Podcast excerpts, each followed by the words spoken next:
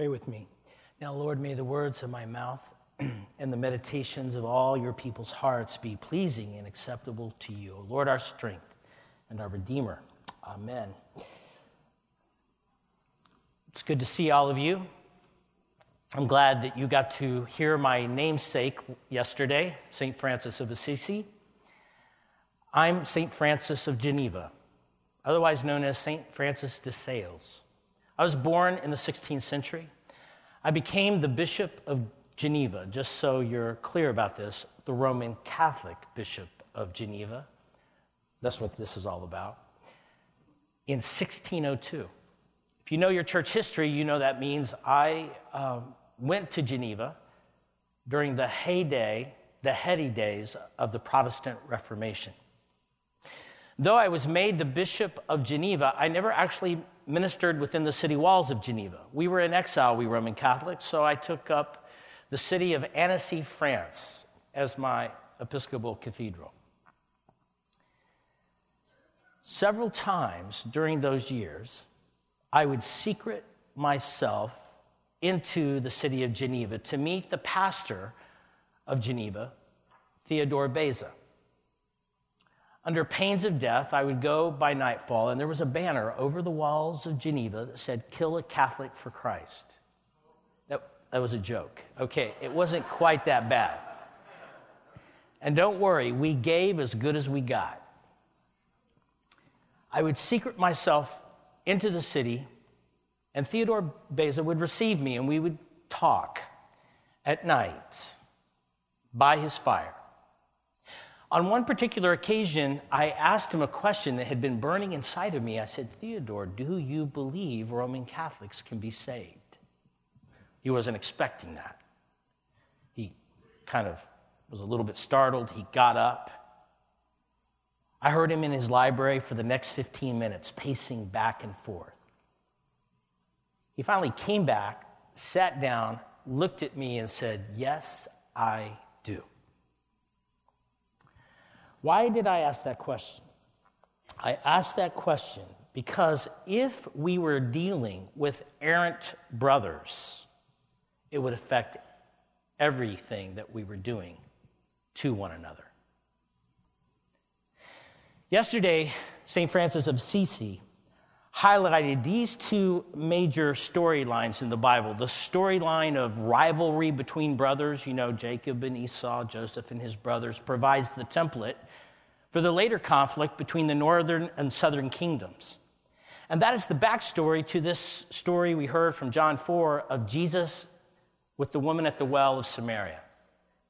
As we know, most Jews went around Samaria, certainly Jewish rabbis, but Jesus went through it.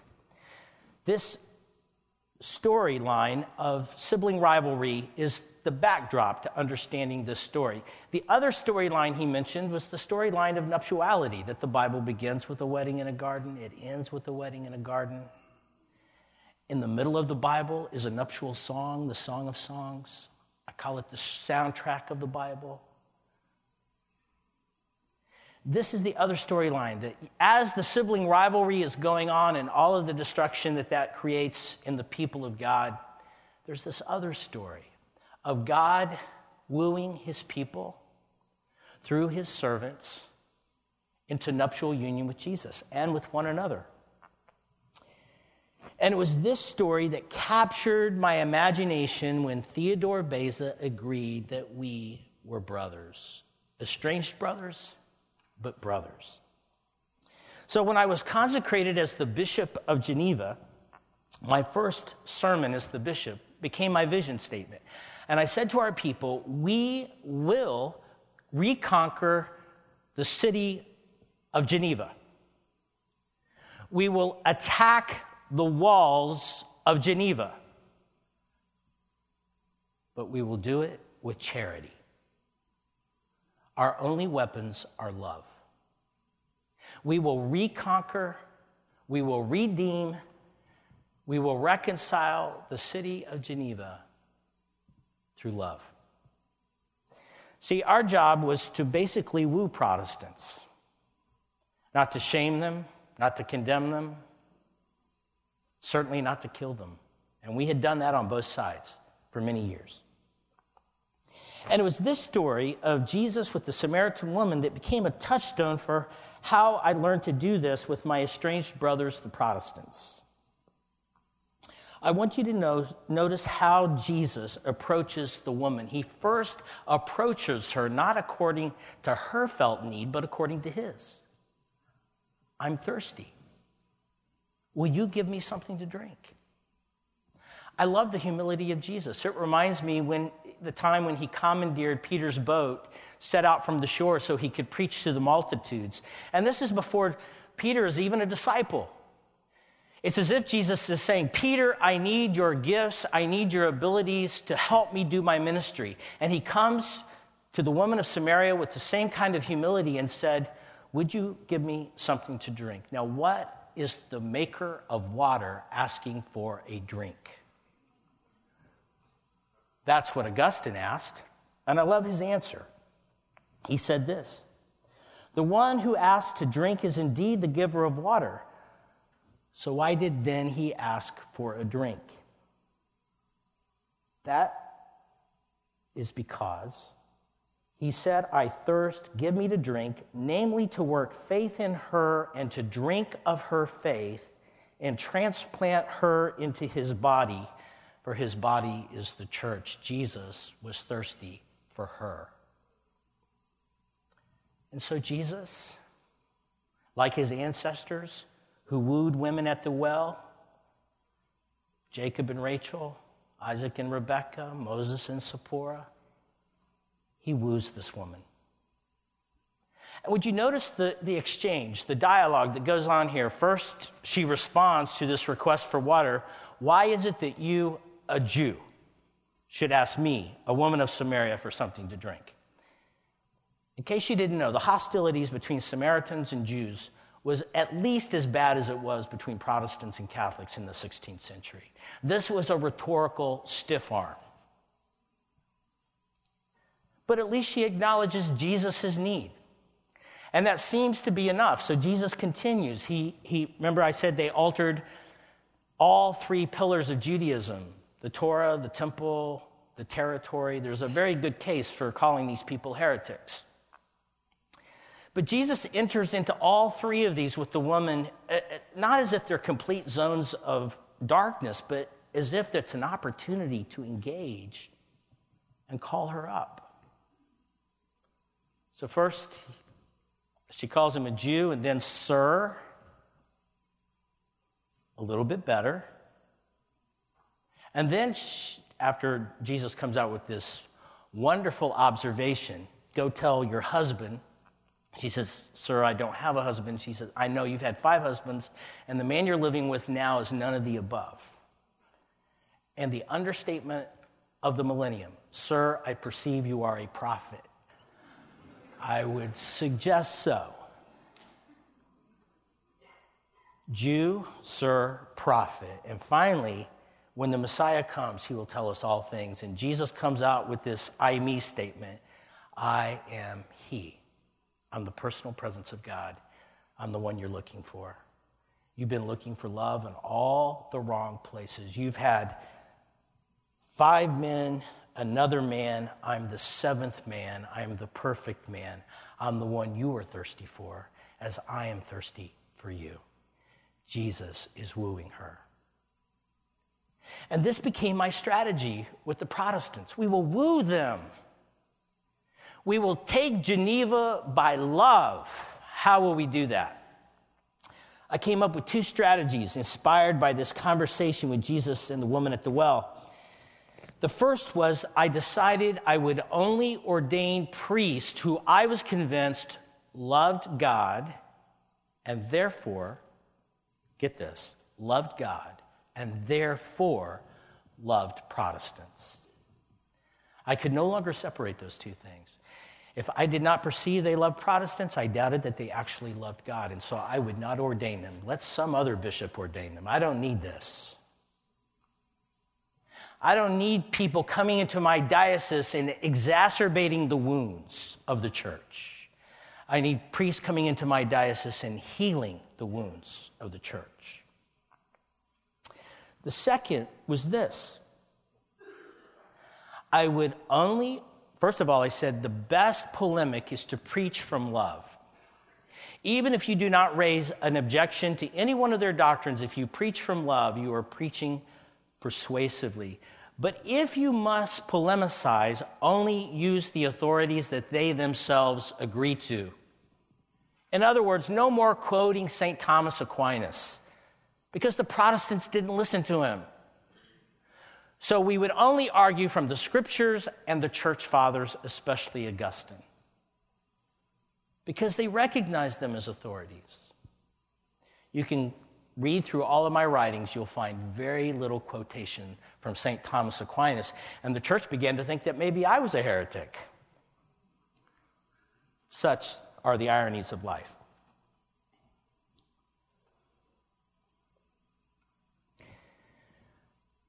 This word that I gave to my diocese that we will take Geneva by love, it was a prophetic word, but it took 400 years to fulfill. When the, the bishops of the Roman Catholic Church met together at the Vatican in the 60s in what was called Vatican II, some of the leaders observed that basically what they were coming up with was something I had already been doing 400 years earlier that the work in Geneva in the 1600s by my diocese predated Vatican II. And what did Vatican II say? For the first time, they said, We're no longer going to call Protestant heretics, we're going to call them departed brethren. I don't know about you, what would you prefer to be called? And they also went back to the sources. They went back to the scriptures, the church fathers. So we, we built a bridge of peace that could bear the weight of truth. This is the nature of peacemaking. As, as St. Francis of Assisi said yesterday, peacemaking is not making nice. You don't do peacemaking because you agree. You, may, you do peacemaking because you don't agree and that the stakes are high. It's not making nice. It's not even cohabiting with difference. Pagans do that all the time. Peacemaking is giving life to your adversary, just as Jesus gave life to this woman at the well while she was an adversary. And it's in giving life to your adversary that there's this wonderful metamorphosis that happens. And over time, the, the adversary, the enemy, as you begin to understand them, become a friend and maybe even a brother or a sister.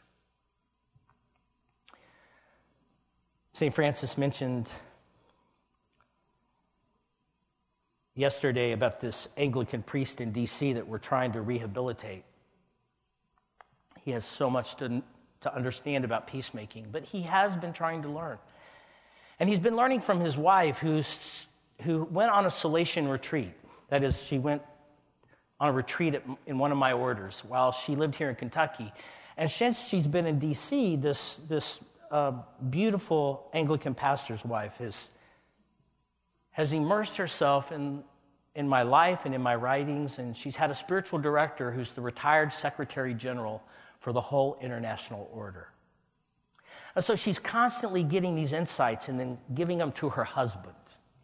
And he is smart enough to actually read them and incorporate them into his life.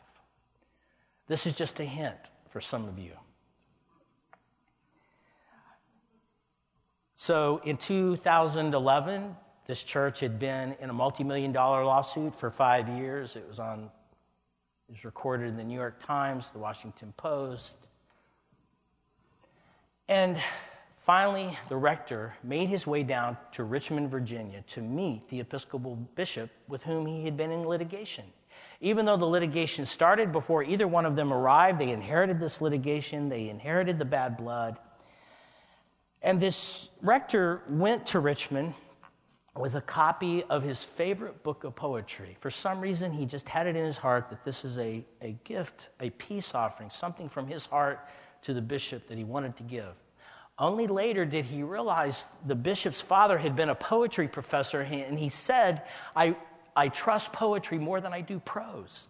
For something to be true, it has to be true not only in the head, it has to be true in the heart. It was the perfect gift. It was water. It was living water to this bishop. At the end of the meeting, that started off very tentative, I can, you know, when you're spending millions of dollars in lawsuit, I promise you the conflict is intense. It was very tentative, but at the end of the meeting, he said, You know, I think we should meet together every month just to pray and not tell anybody what we're doing. And so they did. They met for a year and they prayed. And as they met and as they prayed, they became friends. A year later, the congregation lost their lawsuit. You heard that St. Francis mentioned the first phone call they got was from the local imam offering the mosque for them to worship in, which thank God they did not have to take. The second phone call was from the Episcopal bishop offering a rent free lease to give the congregation time to find their way into a new home. That lease has now been extended three times, now to the year 2021.